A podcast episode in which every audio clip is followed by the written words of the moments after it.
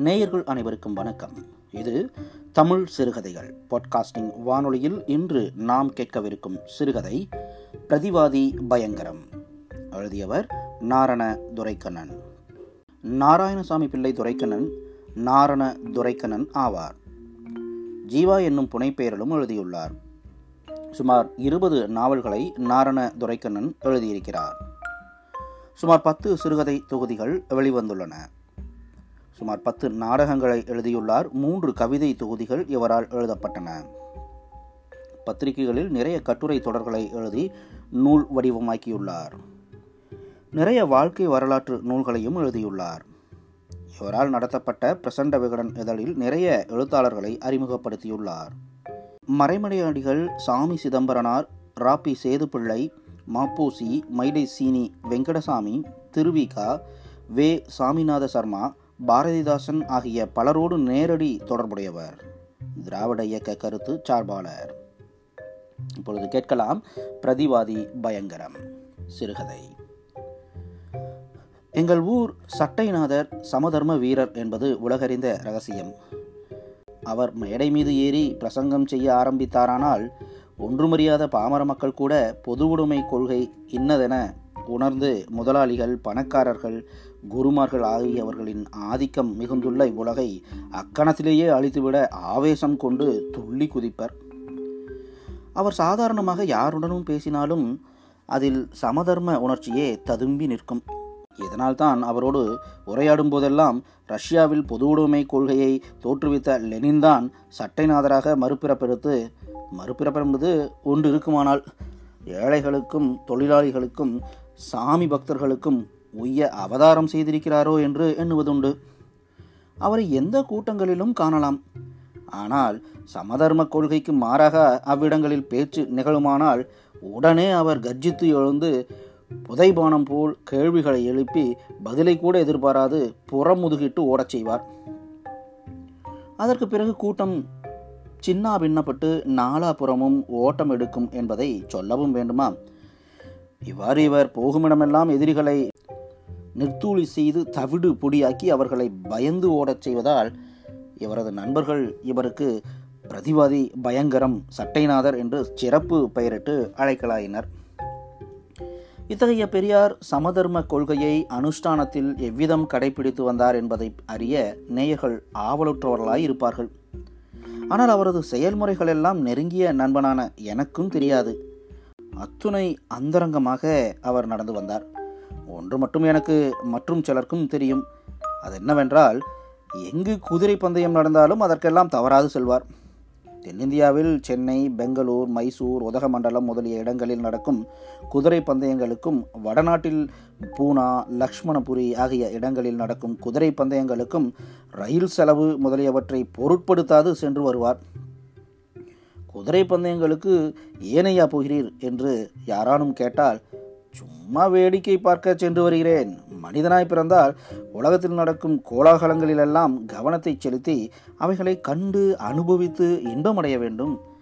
அவ்வாறு ஒன்றிலும் அறிவை செலுத்தாது பொருள் ஈட்டுவதும் சாப்பிடுவதும் உறங்குவதுமாக இருந்தால் மனிதர்களுக்கும் மிருகங்களுக்கும் என்ன பேதம்? என்று ஒரு முழ நீளம் பிரசங்கம் ஆரம்பித்து விடுவார். ஆனால் இவரை போல் குதிரை பந்தயங்களுக்கு செல்லும் சிலர் இவர் குதிரைகளின் மீது பணம் கட்டி கழிப்பதும் தோற்பதும் ஆயிருக்கிறார் என்று கூறினர். இவர் கையில் எப்போதும் ரேசிங் கைடும் பெட்டிங் பேப்பரும் இருந்து கொண்டிருப்பதை நாங்கள் அடிக்கடி பார்த்திருக்கிறோம். அதனால் அந்த நண்பர்கள் கூற்று உண்மையாக இருக்கலாம் என்று நினைத்தோம். ஆனால் அதை பற்றி அவரை கேட்டால் அவர் என்ன சொல்வாரோ என்று எங்களுக்கு அச்சமாக இருந்ததால் நாங்கள் அதை குறித்து ஒன்றும் கேட்கவில்லை. இவ்வாறு இருக்க சென்னையில் பச்சையப்பன் கலாசாலை ஹாஸ்டலுக்காக அதன் நிர்வாகிகள் லாட்டரி ஒன்று போற்றிருக்கிறார்கள் என்று நாங்கள் கேள்விப்பட்டோம். எங்கள் ஊரிலும் பலர் டிக்கெட்டுகள் வாங்கினர். அவர்களில் முதன்மையானவர் சட்டைநாதர் என்று நாங்கள் நாளடைவில் அறிந்தோம். அப்போதுதான் எங்களுக்கு சட்டைநாதரின் இருமண பெண்டிர் விலை மாதர் செயல் போன்ற சூழ்ச்சி தெரிந்தது.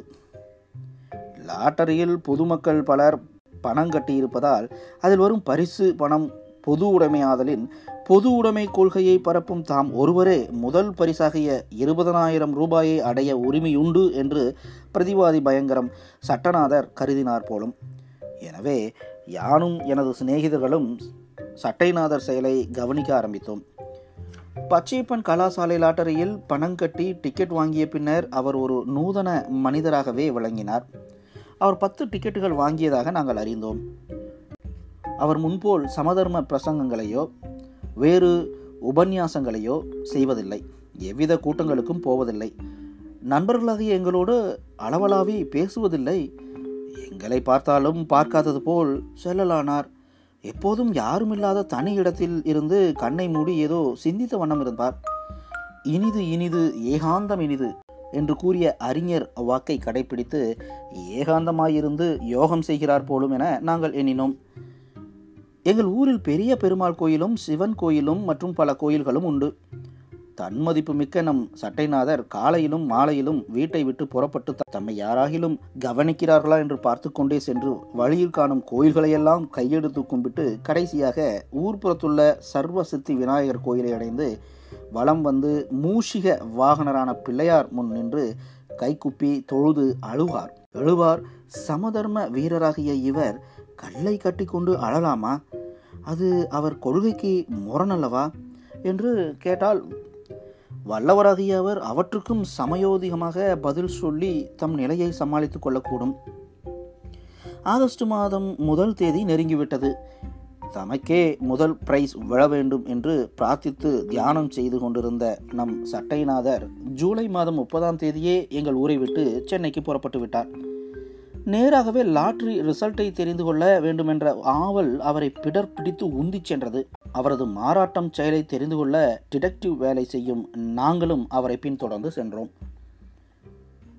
முப்பத்தி ஒன்றாம் தேதி காலை ஏழு மணிக்கு ரயிலை விட்டு இறங்கியதும் சட்டைநாதர் பிளாட்பாரத்தில் உள்ள சிலரை பச்சைப்பன் கலாசாலை லாட்டரி எப்போது குலுக்குகிறார்கள் என்று ஆவலோடு கேட்டார். அவரது பரபரப்பை கண்ட அவர்கள் ஏதோ கேலியாக சொல்லினர். அதை கேட்டு கோபம் கொண்ட சட்டைநாதர் அவர்களை எரித்து சாம்பலாக்கி விடுவது போல் உற்று பார்த்துவிட்டு வெளியே வந்தார். விரைவாக ஒரு பஸ்ஸில் ஏறி பச்சைப்பன் கலாசாலையை அடைந்தார். அது மூடப்பட்டிருந்ததைக் கண்டு அங்கு போவார் வருவோரை விசாரித்தார். அவர்கள் சொல்லிய தகவலால் அன்று பகல் பன்னிரண்டு மணிக்கு லாட்டரி குலுக்குவது ஆரம்பமாகும் என்று சட்டைநாதர் அறிந்து அங்கும் இங்கும் நிலை கொள்ளாமல் ஓடி அலைந்தார் கடைசியாக ஒரு ஹோட்டலில் தமது சாப்பாட்டை முடித்து கொண்டார். மணி பனிரெண்டு எப்போது அடிக்கும் என்று அவர் நெருப்பில் நிற்பவனைப் போல் துடிதுடித்து கொண்டிருக்கலானார். மணி பனிரெண்டும் அடித்தது. கலாசாலை திறக்கப்பட்டது. உடனே நமது சட்டைநாதர் அவசரமாக உள்ளே நுழைய முயற்சித்தார். அங்குள்ள ஒருவர் ஒரு ரூபாய் கொடுத்து அனுமதி சீட்டு வாங்காது உள்ளே போகக்கூடாது என்று தடுத்தார். சட்டைநாதர் அதை கேட்டு முகத்தை சுழித்து கொண்டே சட்டைப்பையிலிருந்து ஒரு ரூபாயை எடுத்து அனுமதி சீட்டு வாங்கி கொண்டு உள்ளே சென்றார். ஆனால் நாங்கள் உள்ளே செல்லவில்லை. ஏனென்றால் சட்டைநாதரை நேரே சந்திக்க நேர்ந்துவிடும். அப்போது அவர் நிலைமை கேவலமடைந்து அவமானத்தால் தலை குனிய வேண்டி வரும். ஆதலால் கடைசி வரை மறைந்திருந்தே அவர் செயலை அறிய வேண்டும் என்பது எங்கள் கருத்து. எனவே உள்ளே சென்ற சட்டைநாதர் எந்த நிலைமையிலிருந்து டிக்கெட் குலுக்குவதை கவனித்து வந்தார் என்பதை அறிய முடியாமல் போயிற்று. எனினும் அவர் அன்று மாலை கலாசாலை கட்டிடத்தை விட்டு வெளி வந்து அவசரமாக பத்திரிகை விற்கும் இடத்திற்கு சென்று தமிழ்நாடு பத்திரிகையை வாங்கும்போது தான் நாங்கள் அவர் டிக்கெட் குலுக்கும் இடத்தில் என்ன நிலைமையிலிருந்து கவனித்தார் என்பதை ஒருவாறு ஊகித்து கொண்டோம். அவர் லாட்டரி பைத்தியத்தால் அறிவை இழந்துவிட்டார் என்று நாங்கள் உணர்ந்த அவர் நிலைமைக்காக அனுதாபமடைந்தோம். மறுநாள் ஆகஸ்ட் முதல் தேதி கலாசாலை கட்டிடத்துக்கு எதிரே ஜனக்கூட்டம் நிறைந்திருந்தது. லாட்ரி ரிசல்ட் காலனா என்று எங்கு பார்த்தாலும் கூக்குரலாய் இருந்தது. அதை வாங்க மக்கள் ஒருவர் மேல் ஒருவர் விழுந்தனர். ஒருவர் அத்துண்டு பிரசரத்தை வாங்கினால் அவரை சூழ்ந்து பலர் நின்று அதை அவர் கையில் நின்று பிடுங்கி பார்த்தனர். சட்டைநாதர் ராமை விட்டு ஓடி வந்தார். அவருக்கு முன்னேயே வந்திருந்த நாங்கள் அவர் முகம் வெளுத்து சாம்பி இருப்பதை பார்த்து அவர் இரவெல்லாம் தூங்கவில்லை என்பதை அறிந்தோம். அவர் கலாசாலையை அணுகும்போது ஆதி திராவிட ஏழை மாதுருத்தி கையில் ஒரு காகித துண்டை வைத்துக்கொண்டு இவரை பார்த்து சாமி சாமி இந்த நம்பருக்கு வந்துக்குதா?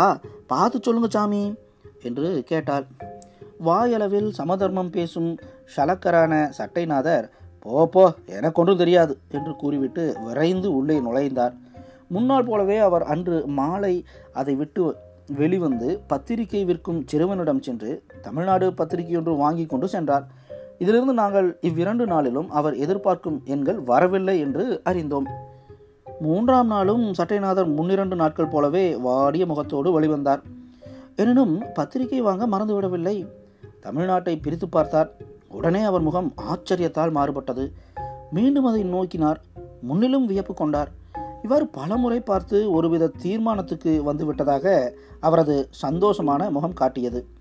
துள்ளி குதித்து டிராமில் ஏறினார். அவரது மகிழ்ச்சி பெருக்கை கண்ட நாங்கள் சட்டைநாதருக்கு முதல் பிரைஸ் விழுந்துவிட்டது போலும். அதனால்தான் அவர் சந்தோஷத்தோடு செல்கிறார் என்று எண்ணி அவர் பின்னே தொடர்ந்து சென்றோம். சட்டைநாதர் எழும்பூர் ஸ்டேஷனை அடைந்து போர்ட் மெயிலில் ஏறினார். நாங்களும் ஏறினோம்.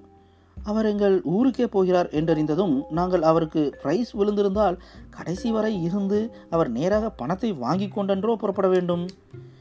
இப்போது ஊருக்கு போக வேண்டிய அவசியம் என்ன ஏற்பட்டது என்று நாங்கள் பலவிதமாக யோசித்தோம். எங்களுக்கு ஒன்றும் புலப்படவில்லை. போக போக தெரிகிறது என்று தீர்மானித்து நாங்கள் சமாதானம் செய்து கொண்டோம். சட்டைநாதர் ஊரை அடைந்ததும் நேராக தம் வீட்டுக்கு சென்றார்.